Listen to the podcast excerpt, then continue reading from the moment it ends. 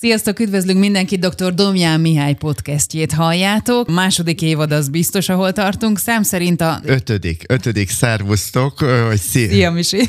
Kedves hallgatót, köszöntelek sok szeretettel, és hát Ancsa, téged pedig elsőként. Köszönöm szépen. Kiút az alkoholbetegség és a társfüggőség csapdáiból. Ez lesz a címe ennek a sorozatnak, mert hogy újra egy sorozat lesz. Honnan jött az ötlet az új podcast sorozathoz? Sajnálatos módon Magyarországon 800 000 alkoholbeteg él. A nemek között úgy van a megoszlás, hogy körülbelül 600 000 férfi és 200 000 hölgy.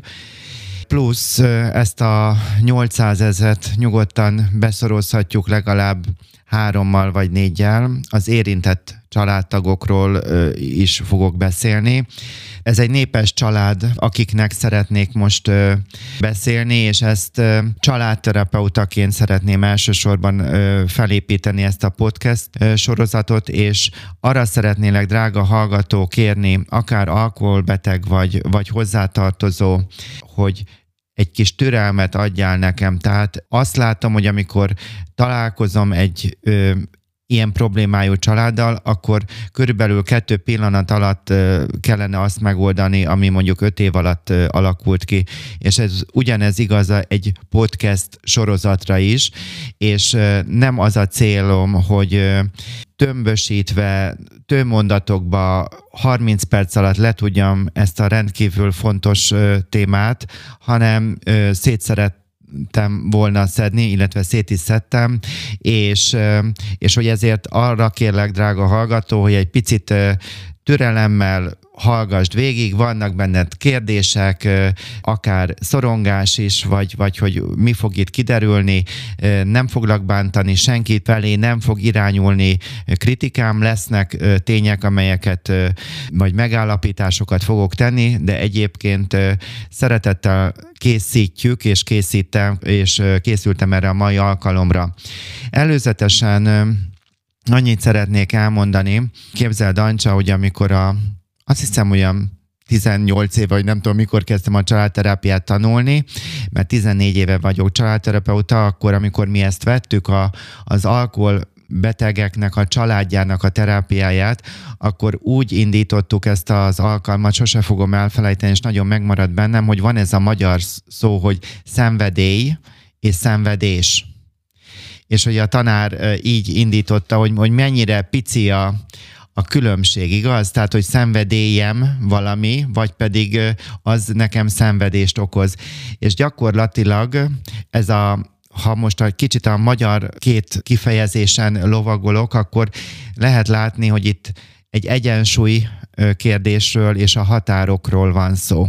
Tehát tulajdonképpen egy alkoholt lehet élvezni is, de ez egy bizonyos határ, vagy úgy is mondhatnám, hogy egyensúlyon túllépve, de ezt az egyensúlyt nem csak, hogy fejezem ki, az ember önmagában jó, hogyha megtalálja a különböző szerepeiben az egyensúlyt, hanem a családi kapcsolatokra is vonatkozik. Úgyhogy ez egy ilyen gondolat, hogy szenvedély, szenvedés, hogy ez hogy jelenik meg, kedves hallgató, a te életedben.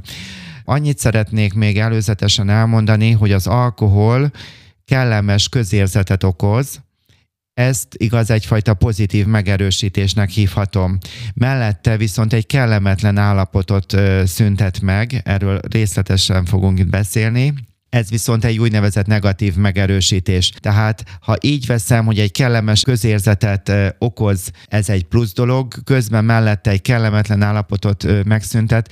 Tehát, hogy úgy tudom mondani, hogy kétszeres erő, vagy egy többszörös erő szükséges ahhoz, hogy valaki rájön a gyógyulásnak a hosszú folyamatára. Tehát maga a megbetegedés is egy folyamat, családi szinten is, és a megoldás is így lehet értelmezni.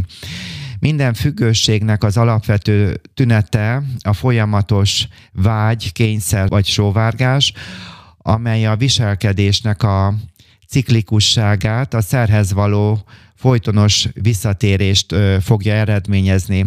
Ezt úgy hívjuk, hogy ez az addiktív ciklus. Egy idő után viszont a szervezetünk hozzászokik a szerhez, ez a tolerancia, és hogyha nem jut hozzá, akkor testi-lelki elvonási tünetek jelentkeznek.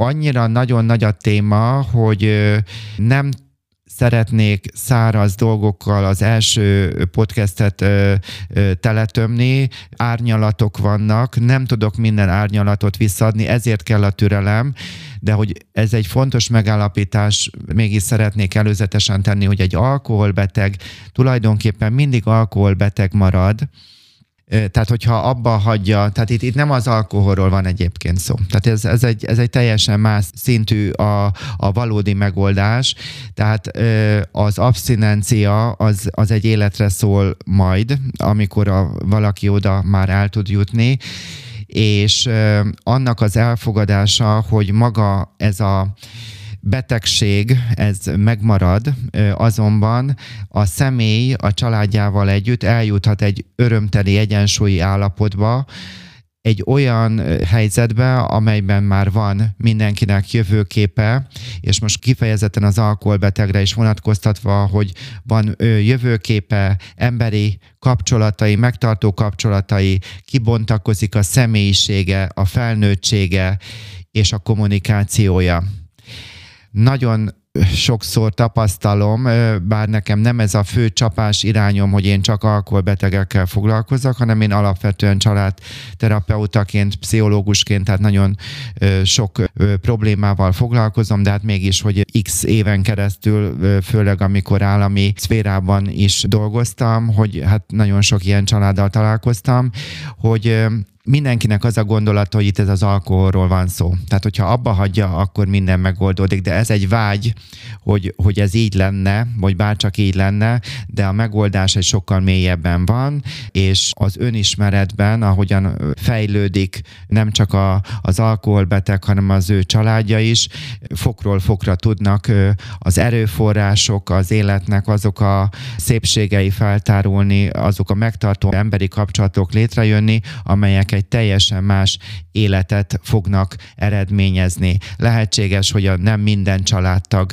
képes erre, és lehet, hogy akár maga az alkoholbeteg fog belesüllyedni az alkoholizmusba, és hogy ez fogja a halálát okozni, de bárki is hallgat minket ebben a témában, az egyéni út, hogy a saját oldalamon kell, hogy elkezdjek kapirgálni, és engedjük el azt, hogy ez nem, tudom, hogy nagyon furcsa, amit én itt mondok, ez nem az alkoholról szól, ez egy sokkal mélyebb történet, amely lassan tudja megmutatni a mélységét, és nem csak van egy bevezető út, hanem van egy fordulat, és utána van csak egy felvezető, egy kivezető járat, és bizony nagyon időigényes folyamatról van szó, de lehetséges segítséget kapni, nagyon sok oldalú, és hát ezeket is fogom majd részletezni.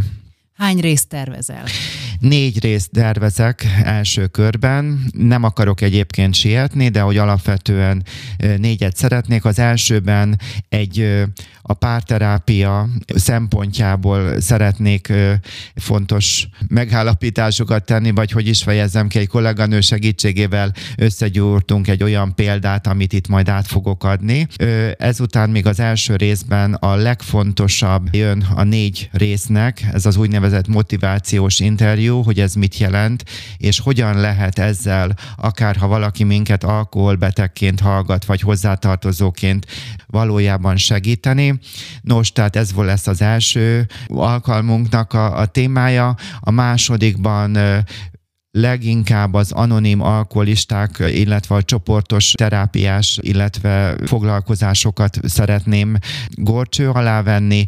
A harmadikban elsősorban a társfüggőséget szeretném kibontani, a negyedikben pedig az alkoholbetegeknek, a gyermekeinek a helyzetét. Tehát már egy rész volt egy olyan podcastünk, hogy mérgező szülők, de hogy speciálisan ezt kicsit körbe szeretném mélyebben járni, őrájuk szabva. Úgyhogy első részben, tehát ez a családterápiás szemlélet és a motivációs interjú lesz, és akkor így haladunk tovább, és hogy lesznek olyan fontos megállapítások is, mivel hogy te még talán nem foglalkoztál alkoholbetegekkel, vagy hogy nem ismered ezt, hogy rögtön, amikor bejön valaki, hogy akkor most már egy alkudozással indul, vagy nagyon sokszor, hogy amit iszom, az most az ide tartozik, vagy oda tartozik, tehát hogy ezekre is fogok kitérni, de nem az első alkalommal,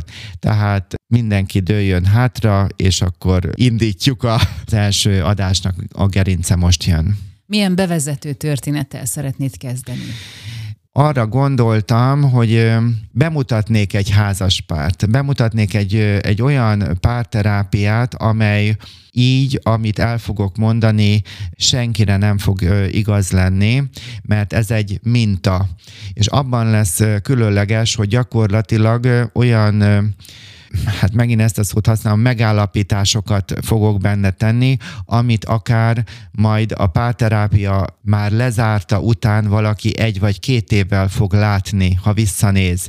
Tehát próbáltam egy elképzelt családot konstruálni, és amikor ezt megtettem, akkor egy klinikai szakpszichológus és családterapeuta galaganőt felhívtam, és tovább próbáltuk valóságossá tenni ezt a helyzetet. Teljes mértékben anonim, senki, tehát nem is kell, hogy ezt mondjam, nem fog magára úgy ismerni, mert ez nem egy családból jött, hanem itt maga a dinamikát így akarom mutatni, de szándékom van abban, és ebben az első részben is fogok pozitív, rövid, valós példákat is mondani, és a későbbi epizódokban is. Nos, akkor következik egy mintapár, hogy így fejezzem ki, tehát bemutatok egy házaspárt, és hogy ezzel az a célom, hogy a kedves hallgatót téged támogassalak, és egyfajta pszichoedukáció, egyfajta tájékoztatás, vagy felvilágosítás nyújtsak az irányodba. Tehát eljön hozzám egy házaspár, és először a hölgy oldaláról fogok indulni és jellemezni. Úgy döntöttem, hogy a férj lesz az alkoholbeteg, és a hölgy pedig a társfüggő. Ez a társadalomban lévő, már korábban említett arányok miatt döntöttem így, nem pedig azért, mert hogy nekem negatív előítéleteim lennének. Nos, amikor bejelentkeznek, eljönnek, akkor leülve azonnal a feleség kezdi a beszélgetést, és elmondja, hogy ő szenved, és hogy a vállásukat fontolgatja. A hölgy azt állítja, hogy a férfi minden este részeg, és hogy mindenért az itala felelős. Tehát a nézőpontja szerint az alkohol az, ami miatt érzelmileg és fizikailag is eltávolodtak egymástól. Panaszkodik arról, hogy a férje nem hallgatja meg, és állandóan kifogásokat keres, néha indulatos.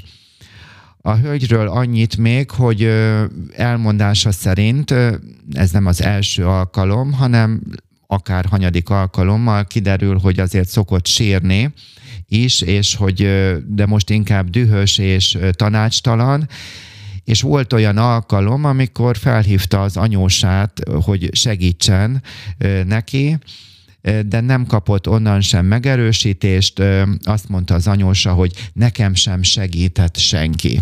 A hölgy magányos és önvádló. Számtalanszor fenyegeti a férjét, hogy elhagyja, ez azonban az elmúlt 10 évben nem történt meg. Hölgy leszokott a beszélgetéstől. Annyit még róla tudni, hogy undorodik az alkoholszaktól. Kétségbe esik, amikor érzi az alkoholnak a szagát, de ez mellett amikor sokadik alkalommal találkozom a párral, hogy mégis szokott időnként italt vásárolni a férjének. Tehát egyik alkalommal támogatja, máskor ellene van és cirkuszt csinál. Mindezek mellett tabuként kezeli az alkoholizmust, másnap például nem beszél már róla, és a gyerekek előtt is próbálja takargatni. Mit lehet még látni? Jelentősen több teher és feladat hárul a hölgyre, mint a férjre, ezt viszont önmaga előtt nem ismeri el. Tehát nem látja azt, hogy ő igenis egy ügyes, jó szándékú, segítőkész, nyitott hölgy, hanem csak a sodródás és a csalódottság, a félelem van benne. Velem egyébként nagyon kedves, és én is egy szeretnivaló hölgynek látom őt. Visszatérve ehhez a több teherhez és több feladathoz, ami ő ráhárul, úgy is lehet mondani, hogy sokkal több felelősséget cipel a vállán, ami azonban nincs kimondva és nincs elismerve, önmaga előtt sem. Dominanciát is mutat időszakonként, amely egyfajta leértékelést is jelent a másik fél irányába, amelyet a férj nagyon rosszul él meg, de képtelen erről hatékonyan kommunikálni. Ha a hölgyel egyedül találkoznék, azt gondolom, hogy nagyon könnyű lenne egyébként ővele jó kapcsolatot kialakítani. Most vissza szeretnék kérdezni, hogy sikerült-e egy kicsit ezt a hölgyet így láttatnom a... Szerintem igen. Igen. Jó, akkor köszönöm szépen. Tehát a hölgyről annyit, hogy sok jó tulajdonsága van, és természetesen, hogy van árnyéka, mint mindannyiunknak. Amiket itt most már egy kicsit finoman részleteztem, ezeket természetesen sem az első, sem az 5. alkalommal ő még ezeket így nem látja. Ez, tehát még egyszer mondom, ez egy összegyűrt minta, és mondjuk egy sikeres, komplex kezelés, amelyben lehet, hogy már benne van a csoportfoglalkozástól, illetve biztos, hogy az is szükséges, és a pár vagy családterápia után mondjuk lehet ezekre így a árnyalatokra rálátni. Nos, megyek tovább, és most az urat szeretném bemutatni. A férj rögtön azzal nyit, hogy nem minden este iszik, és egyébként is csak sört iszik, tehát bagatelizálja a történetet, és rögtön hozzáteszi, hogy nagyon stresszes a munkája. Ezt a feleség elismeri, és jelenlétemben bólint egyet. A munkahelyén nagyon sok a bizonytalanság, erről részletesen beszámol a párterápián, valahol kudarcnak éli meg ezeket a munkahelyi helyzeteket. Ez természetesen, ezt a szót, már bocsánat kérek, hogy ez természetesen, hogy ezt most így fejeztem ki, ezt csak később tudja ezt az érzést nevesíteni, de ha megelőlegezzük az önismereti fejlődést, akkor ezt lehet mondani, hogy nagyon sok kudarcot él meg a munkahelyén is, de pozitívan kiderül róla, hogy egy ügyes, jó szakember, és az is ki fog derülni, amit szintén harapófogóval lehet kihúzni, hogy az elmúlt egy évben otthon nem sok mindenért ismerték el. Tehát amit egyébként letett az asztalra. Ezt én mindig azt szoktam kérdezni, hogy az elmúlt egy évben, tehát ez az én kérdésem, hogy az elmúlt egy évben, hogy akkor hogyan alakult a megbecsülés, tehát meg szoktam kérdezni, hogy ki miből érzi azt, hogy megbecsülve van, illetve a másik kérdés, hogy ő hogyan próbálja a másikat megbecsülni. Tehát ezt általában ezt a kérdést, ezt nem egyszer, hanem többször át szoktuk zongorázni. És ez egy ilyen alkalomkor derült az ki, hogy az elmúlt egy évben őt igazándiból semmiért sem ismerték el. Kiderül az úrról, hogy többször próbálkozott már abba hagyni az ivást, volt egyszer egy fél év is, amikor abba hagyta. Azzal magyarázza a visszaesését, hogy valahányszor egy időre józan tud maradni, akkor olyan érzése van, hogy a felesége még elégedetlenebb lesz vele. Olyan, mintha így ekkor sújtana le rám a kritikájával, mindig azt szajkozza, hogy fél, hogy visszaesek. Azt érzi, hogy az úr, hogy bármit csinálna, úgysem tudna megfelelni a feleségének, tehát egyfajta sértettséget, elutasítottságot érez, és kevésnek érzi magát. Megint el szeretném zárójelben mondani, hogy ezeket az érzéseknek a nevesítése hosszú önismereti folyamat után tud létrejönni. folytatom a történetet, unszolásomra mesél többször pár személyes történetet az életéből. Kiderül számomra, hogy egy okos, nyitott, segítőkész embernek a benyomását kelti bennem, egy olyan szemét, akihez nekem nagyon könnyű kapcsolódni. Ugyanakkor azt is látom, hogy nagyon sok feszültség és szorongás van benne. Zárójelbe újból csak megjegyezném, hogy nem tudja kimondani és kifejezni az érzéseit, kudarcait. Tehát ahelyett, hogy szembenézne a szorongásával, rendszeresen oldaná valamilyen másfajta technikával, mint az alkohol, vagy elkezdene őszintén beszélgetni a feleségével, úgy is mutatnám, hogy konfrontálni a feleségét azzal, ami van vagy nincs.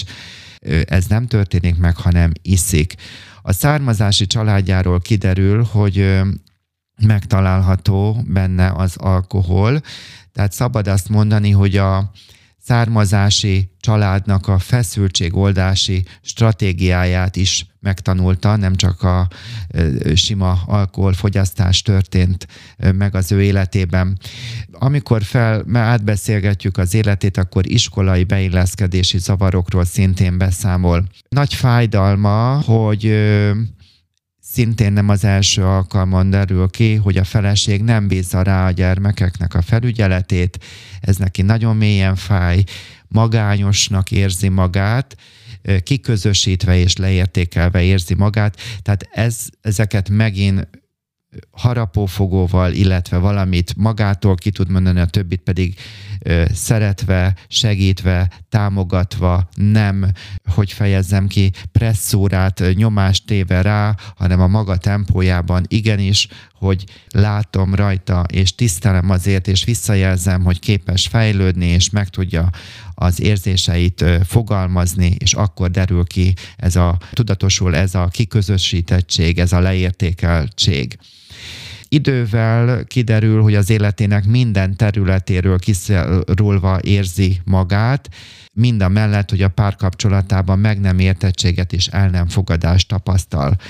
Mindezek mellett azt is el kell, hogy mondjam, ami még rejtettebben van az ő életében, hogy talán ezt majd csak évek múltán tudja ezt belátni, hogy tulajdonképpen kihasználta a feleségének a sokrétű gondoskodását, tehát hogy erre még jelen helyzetben nincs rálátása. Amikor viszont józan, akkor az asszony a korábbi látens dühét veri le rajta. Ez azt jelenti, hogy amikor iszik, akkor a hölgy magába szívja a dühöt, és akkor veri le a férjén, amikor ő a józan periódusában van. Enre a dinamikára szintén nem lát rá a pár. Történetnek a legeslegvége, vagy a legfájdalmasabb része az a mondat, hogy valahol azt érzi, hogy mindenért ő a bűnös, és ő a felelős. Tehát ha a két emberre tekintek, akkor itt most én nem vetítek, hanem én őszintén így érzem, hogy én tudatosan pszichológusként keresem a másiknak az értékeit, tehetségeit, hogy mi az, amit tudok benne tisztelni, hogy nagyon fontosnak tartom az elfogadást.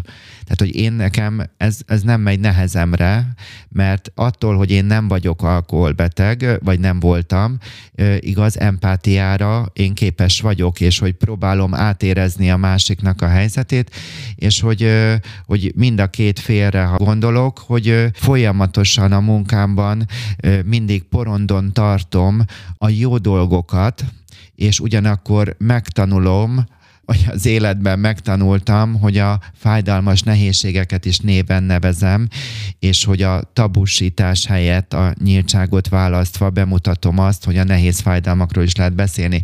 De hogyha most ezt félretettem, hogy nem lehet félretenni, nagyon fontos, hogy én hogyan állok hozzájuk, és ez lehet, hogy most védekezek megint, hogy túl rózsaszínen állok az emberekhez. Én úgy gondolom, hogy nem tudnék másképpen fennállni, mert ő is egy ember, és én nekem az a hitvallásom, hogy a saját szememben keresem a gerendát, ne pedig a másikében a szálkát. Soha nem merült föl bennem az, hogy én elítéljek valakit azért, mert hogy ő alkoholbeteg, vagy akárhogy társfüggő, ő azzal küzd, én meg megvan a magam dolga, és én abban hiszek, hogy én nekem a saját portámon kell kapirgálni, amikor viszont együtt vagyunk, vagy hogy mondjam, a munkámat élem, akkor ezzel az alázattal kell hozzáállni az emberekhez. Na most folytatom a párnak a bemutatását. Azt lehet látni, hogy külön-külön, tudom, nem szép ez a szó, hogy cukik, vagy hogy mondjam, tehát, hogy szeretni valóak, és tudok hozzájuk kapcsolódni,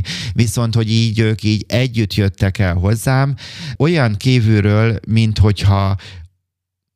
hogyha közösen a változás ellen dolgoznának. Tehát, hogy egyénileg van egy nyitottság arra, hogy ők akarnak dolgozni ezzel a problémával, de így együtt, amikor vagyunk, akkor nekem az az érzésem, mint hogyha pontosan egymás ellen dolgoznának. A szexuális életükről annyit, ez egy nagyon tankönyvi két mondat lesz, azért nem szeretkezek veled, mert iszol, és azért iszom, mert nem szeretkezel velem. Most itt jön egy rendkívül fontos kérdés, ki függ kitől. Tehát ha valaki úgy érzi, hogy most már neki elég volt ez a podcast mára, akkor megértem, akkor arra kérnélek, drága hallgató, hogy ezt az egy kérdést vidd magaddal tovább, ki függ kitől. Itt egy kölcsönhatásról van szó. Ha engeded azt, hogy az adásban tovább, hogy végighallgatod a gondolataimat, akkor ezt ki tudom bontani, de ha úgy érzed, hogy mára ennyi volt, akkor ezt a kérdést vidd magaddal tovább, ez a gyökérre hat, ki függ kitől. Szabad azt a szexualitásnál hagytam igaz abba, hogy azért nem szeretkezem veled, mert iszol, és azért iszom, mert nem szeretkezel velem.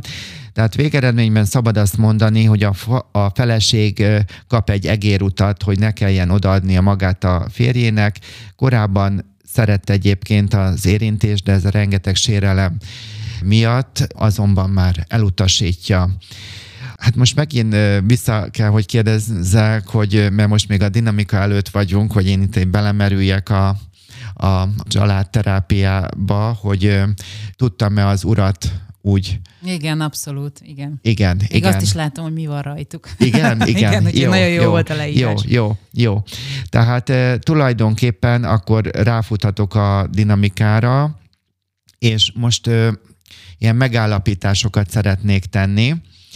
Nagyon fontos látni, baromi hosszú idő, mire a következő mondatomat el lehet fogadni, mert teljesen más az elvárás. Igaz, a férfi ebben a helyzetben én vagyok a bűnös, én vagyok a selejt. Ez nem igaz. Tehát őnek is van értéke. És a hölgynek is megvan a maga értéke, de a maga vakfoltjai is. És hogy azt látni, hogy ez egy folyamat, és hogy ketten jutottak el a párterápiának a kezdetéig, és hogy ketten tudnak ezen így végigmenni, illetve nem feltétlenül, hogy csak ketten, de hogy mindenféleképpen mindenki a maga oldalán kell, hogy megtanuljon kapirgálni, és hogy itt ez egy folyamatról van szó. Megállapíthatjuk azt, hogy egyik sem érzi magát biztonságban a másik mellett. Azt is meg lehet állapítani, hogy mindkettő fél magányos, tanácstalan és eszköztelen. Lehet azokat a mondatokat kihangosítani, nem tudok veled mit kezdeni, de mégis veled vagyok. Haragszom rád, de mégis veled vagyok. Tehát, hogy ez egy ilyen sakkmatt helyzetszerűség, amiben vagyunk, hát most már úgy mondom, hogy kapcsolódtam hozzájuk, és hogyha dinamikailag nézem ezt az egész folyamatot, és most itt megint egy ugrás van, nem előre, hanem a mély irányába. Hosszú önismereti munka után lehet ide eljutni, hogy rá tudunk látni egy ciklikusságra. Van az ivászat, ezután jön egy érzelmi, fizikai eltávolodás, utána jön egy józanság és közeledés, utána pedig védekezés az intimitástól, vagy úgy is lehet mondani, hogy nem tudnak egymással mit kezdeni, és utána pedig jön megint az ivászat. Tehát itt van ez a ciklikusság, és ha tovább részletezem, akkor azt mondhatom, hogy, vagy ezt az előző gondolatot, hogyha kibontom, hogy úgy stabil a házasságuk, ha nincsenek sem túl közel, sem túl távol. Ez tehát az alkohol szabályozza. A férjnek az alkoholizmusa, a fel nem vállalt kisebbrendűsége, kudarcai, az elutasítottsága, a nőnek pedig a szemrehányásai és a harcias elégedetlenségei meggátolják a fizikai-lelki közelséget. A férj időszakos józansága és jófejűsége gátolja a válást, ahogyan a feleségnek pedig az egyedül léttől való félelme. Tudom, hogy papagájként megint elismétlem ezeket a mondatokat, nagyon hosszú idő után lehet látni, hogy korábban milyen dinamika volt. Természetesen itt most ez egy mintacsalád, ez egy kitalált történet, de hogy rálátni, hogy mi volt, és hogy mifelé lehet elmozdulni. Tehát nagyon sokszor ez a közelség, távolságot maga az alkoholon keresztül van egyébként szabályozva. Úgyhogy én ezt gondoltam, hogy így mutatnám be magát a dinamikát. Mégis hogyan keveredtek el párterápiára? Igen, ez egy fontos kérdés. Köszönöm, hogy erre rákérdeztél, mert ez kimaradt, hogy van, amikor ez anyagilag nem tartható már az az állapot, vagy egészségügyileg, esetleg, ahogy mondtam, hogy szagilag nem tartható, vagy a rokonság barátok előtt. Az is lehetséges, hogy állandósultak az állóháborúk, vagy éppen az, hogy már nem kommunikálnak, vagy hogy egyfajta nagyon nagy ürességet élnek meg, vagy a gyerekek szóltak már, hogy fejezzétek be, vagy valamit kezdjetek magatokkal. Tehát ez a mindennapossá válhatnak olyan szituációk, amelyek, hogy mondjam, a teljes reménytelenséget felé vezetnek, és úgy érzik, hogy már a sokadik ígéret után valamire lenne szükség, és az is lehetséges, hogy a férj már nem akar megfelelni. Tehát, hogy már valahogyan ő benne indul el egy folyamat, vagy ugyanúgy, hogy a feleség már nem akar tovább megfelelni, és nem akar több terhet húzni, és azt érzi, hogy ezt ő neki már így nem jó, és hogy ebben az esetben menjünk el párterápiába, hogy nézzük azt meg, hogy van-e még itt miről beszélni. Meg lehet-e a ciklikusságot törni? Ez mondjuk 24 órán belül is lehet, vagy 2 héten belül is ez a ciklikusság, tehát a hossza az változhat, csak maga a körforgása az nem, ugye? Igen, tehát hogy fejezzem ki, ez mit egy ilyen mintacsaládot, tehát bocsánat, hogy egy ilyet hozok, de ez így sokkal könnyebb nekem, hogy nem fogok éjszaka nem aludni azért, hogy én most azon gondolkodom, hogy kitárulok el, mert nem kívánok senkit sem. Valami fajta ciklikusság mindig, tehát többfajta ciklikusság is jellemző lehet, és nem csak minden az alkoholról szól, de valójában ez az alkohol, közelség, távolság, stb. Bejönnek a félelmek, meg minden, így van. Tehát ez folyamatában, ahogyan a családnál ez az ő időkeretükben meg tud valósulni, sajnos ez újból és újból megtörténik, és lehetséges, hogy ezzel párhuzamosan maga az alkoholfogyasztás is fog növekedni, és hát igaz, tudjuk, hogy van egy olyan állapot, amikor már az alkohol győz. Tehát amit én most itt vázolok, ez még hál' Istennek még előtte vagyunk. Igen, meg lehet a ciklikusságot törni, amennyiben, tehát ez a saját oldalunk először itt kell kezdeni, hogy felismerhetővé válik. Ez egy nagyon fontos szemlélet, hogy a magam oldalával foglalkozzak, és tehát ezt úgy is lehet az előzőeket megfogalmazni, hogy amikor a férj megpróbál józan maradni, vagyis túl közel kerül a pár egymáshoz, akkor a feleség félelmei, szemrehányásai és az áldozat szerepe vezeti őt vissza az alkoholhoz, ha viszont túl távolba kerülnének egymáshoz, akkor a házassági rendszerük beiktat egy józan periódust. Érthető voltam? Igen. Köszönöm szépen, mert nem könnyű egyébként ezt így átlátni, és sokszor az ember az is van, hogy annyira hogy mondjam, belülről látom ezt, hogy nem biztos, hogy megfelelően tudom ezt átadni, vagy nem tudom jól látni. Következő megállapításom az, hogy mind a két félnek detoxikálásra van szüksége. Igaz, azt mondjuk, hogy ezt a szót, kifejezést, vagy detoxikálást csak az alkoholra vonatkoztatjuk, az alkoholbetegségre, nem. A másiknak is, hogy változtatnia kell.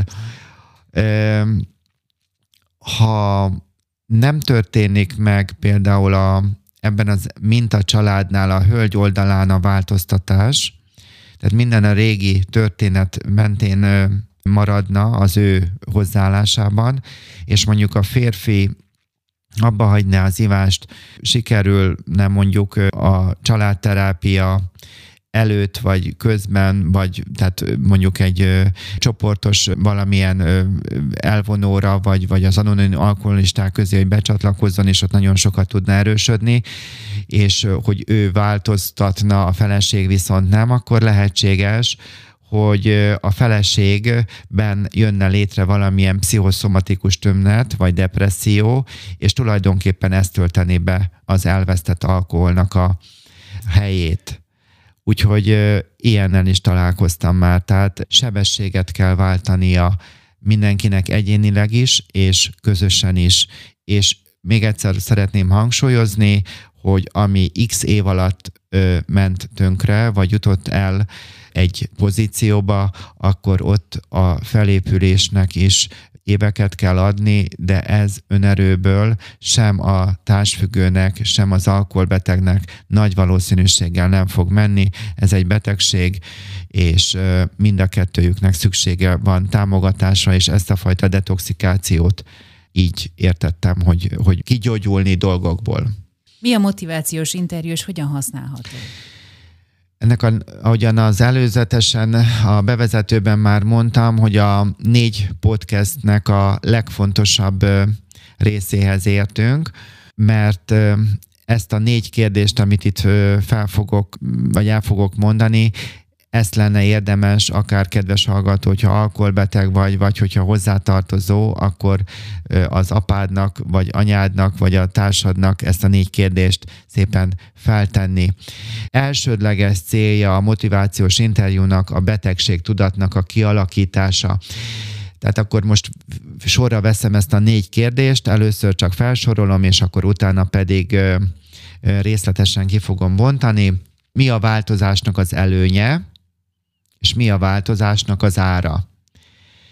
Következő kérdés, mi a változatlanságnak az előnye, és mi a változatlanságnak az ára? Tulajdonképpen ez egy nagyon rafinált 4 kérdés, mert csak pozitívumokra kérdez rá. Igaz? Tehát akkor nézzük meg, hogy mi a változásnak az előnye. Csökkenni fognak a munkai problémák, anyagilag gyarapodás jön létre, az egészség javulni fog, a családi, szociális, baráti támogatás erősödni fog, sokkal több kontrollja lesz az életének a mindennapjaival kapcsolatosan. Sorolni lehetne, még nagyon sok előnye van, igaz, hogyha a változást választja az alkoholbeteg. De majd a harmadik részben a társfüggőről is, és hogyha ő is a változás, de itt most az alkoholbetegeknek szól ez. Mi a változás ára? Igaz? Azt gondoljuk, hogy egy alkoholról való leszokás, ez egy ilyen habos-babos dolog, minden rózsaszín, ez csak, igaz, mit mond a primitív ember? Ne így á! Hát ez értelmezhetetlen, tehát nem beszélve az, hogyha valakinek gyerekkori traumái vannak, akkor ezek a traumatikus élmények idegrendszerileg állítanak át biológiai szinten bennünk dolgokat, és ez a későbbi függőségeknek az alapját hozza létre. Én az életemben nem mondtam még azt a szót, hogy ne igyon, mert ez nem az alkoholról szól, ez egy sokkal mélyebb történet, de az is igaz, hogy nem is fogom azt mondani, hogy igyon, tehát, de most szeretnék normálisan visszatérni ez a motivációs interjúhoz, tehát, hogy egy picit azt szeretném láttatni, hogy maga a változásnak az ára, ez egy valós ár. Lesznek alvási problémái. Tehát aki le akar szokni az alkoholról, lesznek megvonási tünetei, lesz sóvárgása, lesznek szorongásos, depresszív tünetei, unalmat fog érezni. És egyéb negatív testi, lelki tünetek lesznek. Nem beszélve arról, hogyha valaki el van könyvelve alkoholbetegnek, akkor neki nagyon sokat kell azért tennie, hogy őróla ez a stigmatizáció lejöjjön. Tehát van-e ára a változásnak? Van, és ezek nem könnyűek. És nem igaz az a fajta hozzáállás, hogy hát csak ne így állj, és akkor, hát ez nem erről szól, de tény, hogy az is hozzátartozik, hogy az ember, ahogyan megerősödik az önismeretében, az sok egyéb tényező, tehát megért dolgokat, akkor egyre több ereje lesz az, hogy döntéseket hozzon. De nem feltétlenül az az első kör, hogy nem iszom, de hogy ez is majd hozzá, tehát hogy a döntéshoz el fog jutni, hogy lerakja az alkoholt. Mi a változatlanságnak az előnye? Hát mit csinál az alkohol? Relaxál. Igaz, amikor mondtam, hogy ez egy jó érzést ad az alkohol, ez megerősíti a rosszat, a valami feszültséget, az pedig kioltja, tehát egy ilyen dupla hatás van, nem kell a problémán gondolkodni. Mi a változatlanságnak az ára? Az, hogy a környezet az tovább fog csalódni benne, az anyagi problémák, az anyagi kihasználtság tovább fog burjánozni, a barátok, rokoni, munkai kapcsolatokban tovább lesz erodálódás, illetve problémák lépnek, és hát nem beszélve a rendkívül komplex egészségügyi következményekről.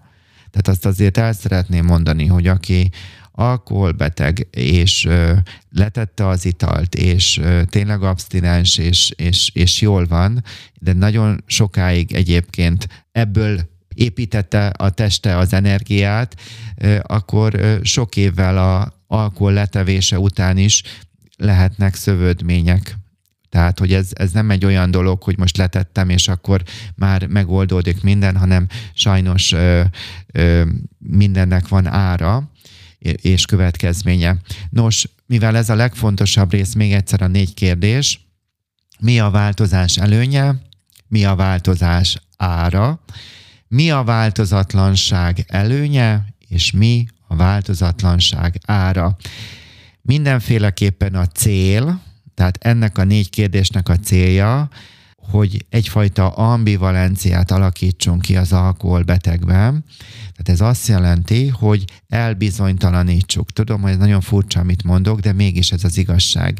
Azt tapasztalom pszichológusként, az agyunk az olyan, amit fogok mondani, ez nem tudományos, én így látom, hogy az agyunk az sok esetben olyan, mint egy beton, mint egy nagyon-nagyon erős beton, kemény beton, aminek mondhatok én bármit, nem történik benne semmi, viszont ha megtanulok jól kérdezni magamtól, vagy az agyamtól, akkor ezek a jó kérdések tényleg tovább fognak bennem újabbnál újabb gondolatokat ébreszteni, és mindez, ha ezt a 4 kérdést egy támogató, empatikus attitűddel teszem, tehát hogy próbálok tényleg a másikra figyelni, és figyelni arra, hogy ő hol áll a változásban, én azt gondolom, hogy ezzel lehet segíteni. A segítségnek az adását nem úgy kell mérni, vagy hogy is fejezzem ki, van egy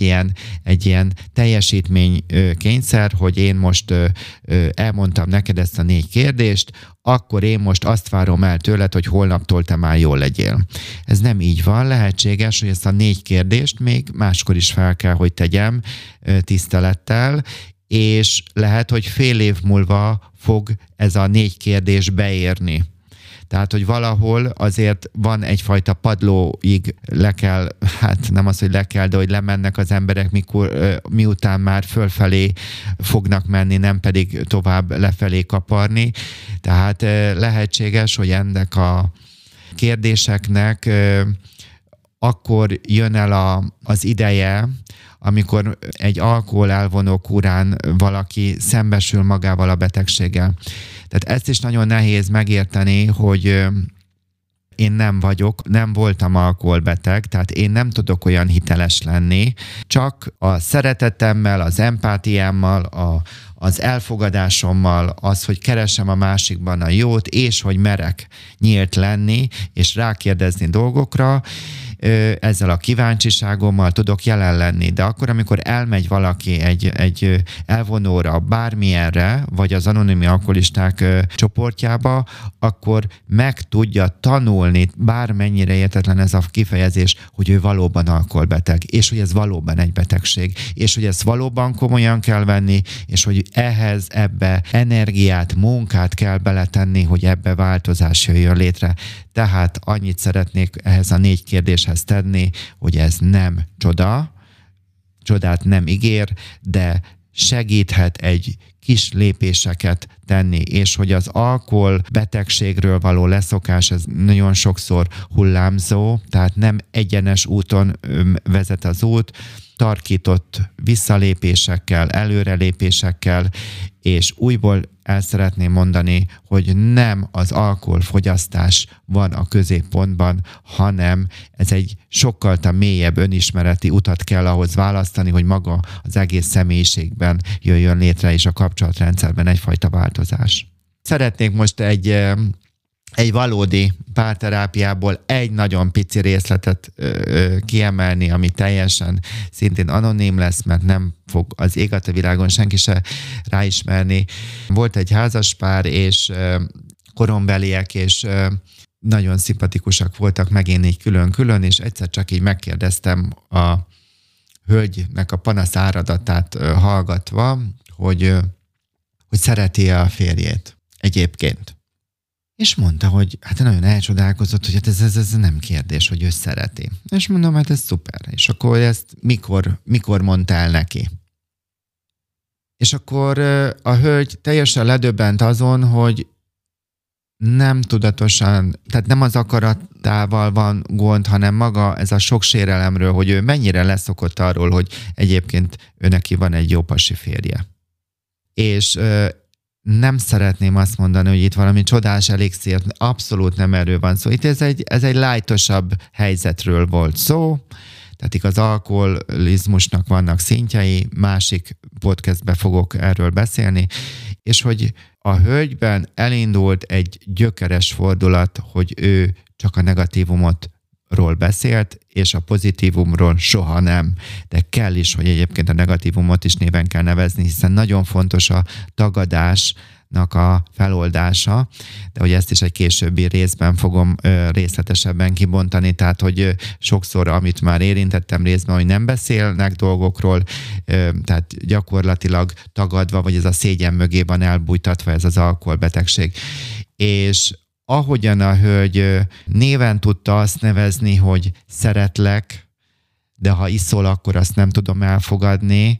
Ezt a mondatot, már bocsánat, hogy így mondom, én tanítottam meg neki, hogy adott helyzetben, de hogy biztattam arra, hogy, és hát nem is kellett, mert megértette és ösztönösen megérezte, hogy miről akarok, vagy szeretném, hogy gondolkodjon, és hogy utána a férjjel egyéniben is találkoztam, és hogy folytatódott a párterápia is, és hogy ebben a helyzetben azt mondta nekem a férfi, hogy őt annyira megdöbbentette a feleségének a megdöbbenése, vagy hogy fejezzem ki magam, és az, hogy az asszony tudott váltani, tehát ő akarta ezt a kapcsolatot, és szerette a férjét, akivel egész életében együtt éltek, hogy ebben a családban a hölgyből nagyon sok minden erőforrást kapott a férj, ugyanakkor a férj is képessé vált, őneki is egyébként munkahelyi nehézségei voltak, és ott azt egyéniben ahhoz való hozzáállásban drasztikusan megváltozott, tehát a hozzáállása, és megtanulta a stresszt, a munkai dolgokat, hát nem az, hogy kizárni teljesen az életéből, teljesen másképpen hozzáállni, és ez rengeteget segített neki, és azáltal, hogy ő képessé vált látni magában az értéket, képessé vált a munkájához teljesen homlokegyenes új módon hozzáállni, és még a feleségét emberektől nem dicséretre kell itt gondolni, hanem hogy kap egészséges, pozitív visszajelzést is, és őszintességet, és nyíltságot. Ezek náluk akármilyen hihetetlenül hangzik, ebben a családban ezek az erőforrások elégnek bizonyultak, és még volt nagyon sok nyitottságuk, és akkor sok közös programtól kezdve, szóval itt nem volt elmélyülve még olyan szinten, és hogy úgy gondolom, hogy ez is egy nagyon jó dolog, hogy felismerték, hogy időben kérni segítséget. Még egy utolsó dolog, amivel szeretném zárni ezt a mai alkalmat, hogy hát szóval össze szeretném foglalni ezt a családterápiás irányultságot. Újból alá szeretném húzni, hogy a szenvedélybetegség a családrendszer kapcsolati és kommunikációs zavarainak a kifejeződése, a családterápia tárgya, tehát nem a függőség, mint tünet, hanem a családon belüli kapcsolatok és a kommunikáció. Nagyon fontos kihangsúlyoznom, hogy a család nem csak elszenvedője a szenvedélybetegségnek, hanem hozzájárul annak kialakulásához és fennmaradásához. Ezt részletesebben a harmadik epizódban fogom kifejteni. Azt a megállapítást is újból aláhúznám, hogy a szenvedélybeteg felkínálja magát tünethordozónak, igaz, a bűnösségre gondolok itt. Arról már beszéltem, hogy a család élete előbb-utóbb a szenvedélybetegség köré szerveződik, és azt is tudom, hogy ezek így lehet, hogy most nagyon furcsák, hogy ilyen pontokba szedtem, de azért szerettem volna, hogy hát ha valakinek valamilyen mondat tud segíteni, hogy amiket itt elmondok, hogy lehet, hogy unalmas, bocsánatot kérek érte, de hogy ezek mind nagyon fontosak, hogy a páciens a függőségével kerülni a felnőtté válást, partnere, szülei vagy partnerének a szülei játszhatják a szülőszerepet vele szemben, és itt megjelenik a dominancia. Azt is lehet mondani, hogy az alkoholbeteg egyfajta gyermekszerepben van, és Gyökösi Endrének, aki nem csak teológus, hanem pszichológus is volt, őtőle olvastam azt, ami szerintem zseniális, hogy az alkoholról leszokni nem lehet, hanem egy másik szenvedélyre átszokni, és ez lehet mondjuk a szülőség. Úgyhogy hát ezek voltak az alkoholbetegekre való összegzéseim, és a társfüggőségről pedig annyit előzetesen, hogy ott kezdődik, hogy a hozzátartozó a felelősség egyre nagyobb részét vállalja át, hiszen ha a mintacsaládra gondolok, akkor itt a hölgy nem csak a gyerekeknek az anyja volt, hanem az apja is egy személyben. A döntésekben ő állt egyedül helyt, a gazdasági ügyekben, a család irányításában, a háztartás, a munka, a rokoni kapcsolatokban, tehát gyakorlatilag szinte mindenben ő vette ki a részét. Azt a megállapítást is szeretném tenni, hogy a partner tovább ihat, így, mivel hogy van, aki a terhet magára veszi, nem szembesül a következményektől, úgy is lehet mondani, hogy mintha meg lenne védve, és a szembesüléstől így fokozatosan csökken a felelősség érzete. Ez akadályozza, ez a fajta hozzáállás a krízisnek a létrejöttét, mert a krízis tenni lehetővé, tehát a szembesülés, hogy szükség van változásra. Kezdetben a magatartás, a társfüggőnek a magatartásának az alapja a hiszékenység, pozitív vágyak, de később ez egyfajta öncsalásba és egyfajta önértékelési zavarba tud fordulni. A gyerekekről pedig annyit szeretnénk mondani, hogy számos családban, igaz, őrőlük a negyedik részben fogok beszélni, a gyermek tartja össze a szüleinek a csődbe jutott házasságát, és hát ezért nem csak a Mérgező Szülők című könyvet, illetve a 6. podcastot tudom ajánlani, hanem hogy ezért fogok neki külön egy részt létrehozni. Hát nem tudom, hogy milyen volt ez, nehéz volt, vagy milyen volt. Kemény téma, az biztos. Nagyon-nagyon kemény. Igen, igen. Drága hallgató, a végén járunk ennek, és azt szeretnélek kérni, hogy Ha neked ez megfelelő, amiket mondtam, és úgy gondolod, akkor más családtagnak is küld tovább, vagy a környezetedben van olyan ember, aki érintett alkoholbetegként, vagy hozzátartozóként, vagy felnőtt gyermekként, mert itt nem a pici gyerekekről van szó, akkor nyugodtan küld számukra tovább. Ez az adás ugyanúgy, mint az összes többi Google Podcasten, iPhone-osoknak, Apple Podcasten, Spotify-nál igaz az előfizetés, ott is megtalálható, illetve az Anchor Rádió Publikon pedig közvetlenül linkeléréssel megtalálható. Arra szeretnélek benneteket kérni, hogy bár nehéz volt ez a téma, bízom benne, hogy amikor visszahallgatom, akkor nem azt mondom Ancsának, hogy ezt offoljuk ki, hanem hogy lehet ebből egy jót kihozni, hogy akárhol is tartasz, juss el oda, hogy van megoldás, és hogy magaddal kezd a megoldásnak a keresését, és feltétlenül ajánlom, hogy a lakóhelyeden megfelelő intézménybe vagy személyeket felkeresve kér segítséget, mert nagyon sok erő kell, mind alkoholbetegként, mind társfüggőként, mind alkoholbetegnek a gyermekeként, akár felnőtt 30-40-50 évesen, hogy megtaláld önmagad, de én tudom, hogy erre van lehetőség, években mérem, évekről van szó, évek alatt lehet ide eljutni, és higgyél magadban, menni fog, meg fogod tudni tenni. Ez egy kíváncsivá tudsz erre az életre válni, és nehogy azt gondolt, hogy a te problémád az nagyobb, vagy nehezebb, vagy te jobban szégyellsz valamit, mint a másikunk. Nem beszélünk ezekről. Mindenki küzdünk, de ahogyan egyre jobban megtalálja az ember a saját hangját, véleményét, felvállalja azt az érzéseit, gondolatait, vágyait, szükségleteit, ami benne van, egyre több erőm lesz ahhoz, hogy újból mindig csak a mai napra fókuszáljak, hogy mai naphoz ezt kibírni, illetve először kibírni kell, és utána pedig olyan tartalmakat megengedni, beletenni, amihez egyébként még egy alkoholmentes sör is tud segíteni, bár ezt majd legközelebb fogom kifejteni. Köszönöm a figyelmet. Köszönjük szépen dr. Domján Mihálynak, és az élet szép alkohol nélkül is, ugye? Így van. Köszönöm szépen.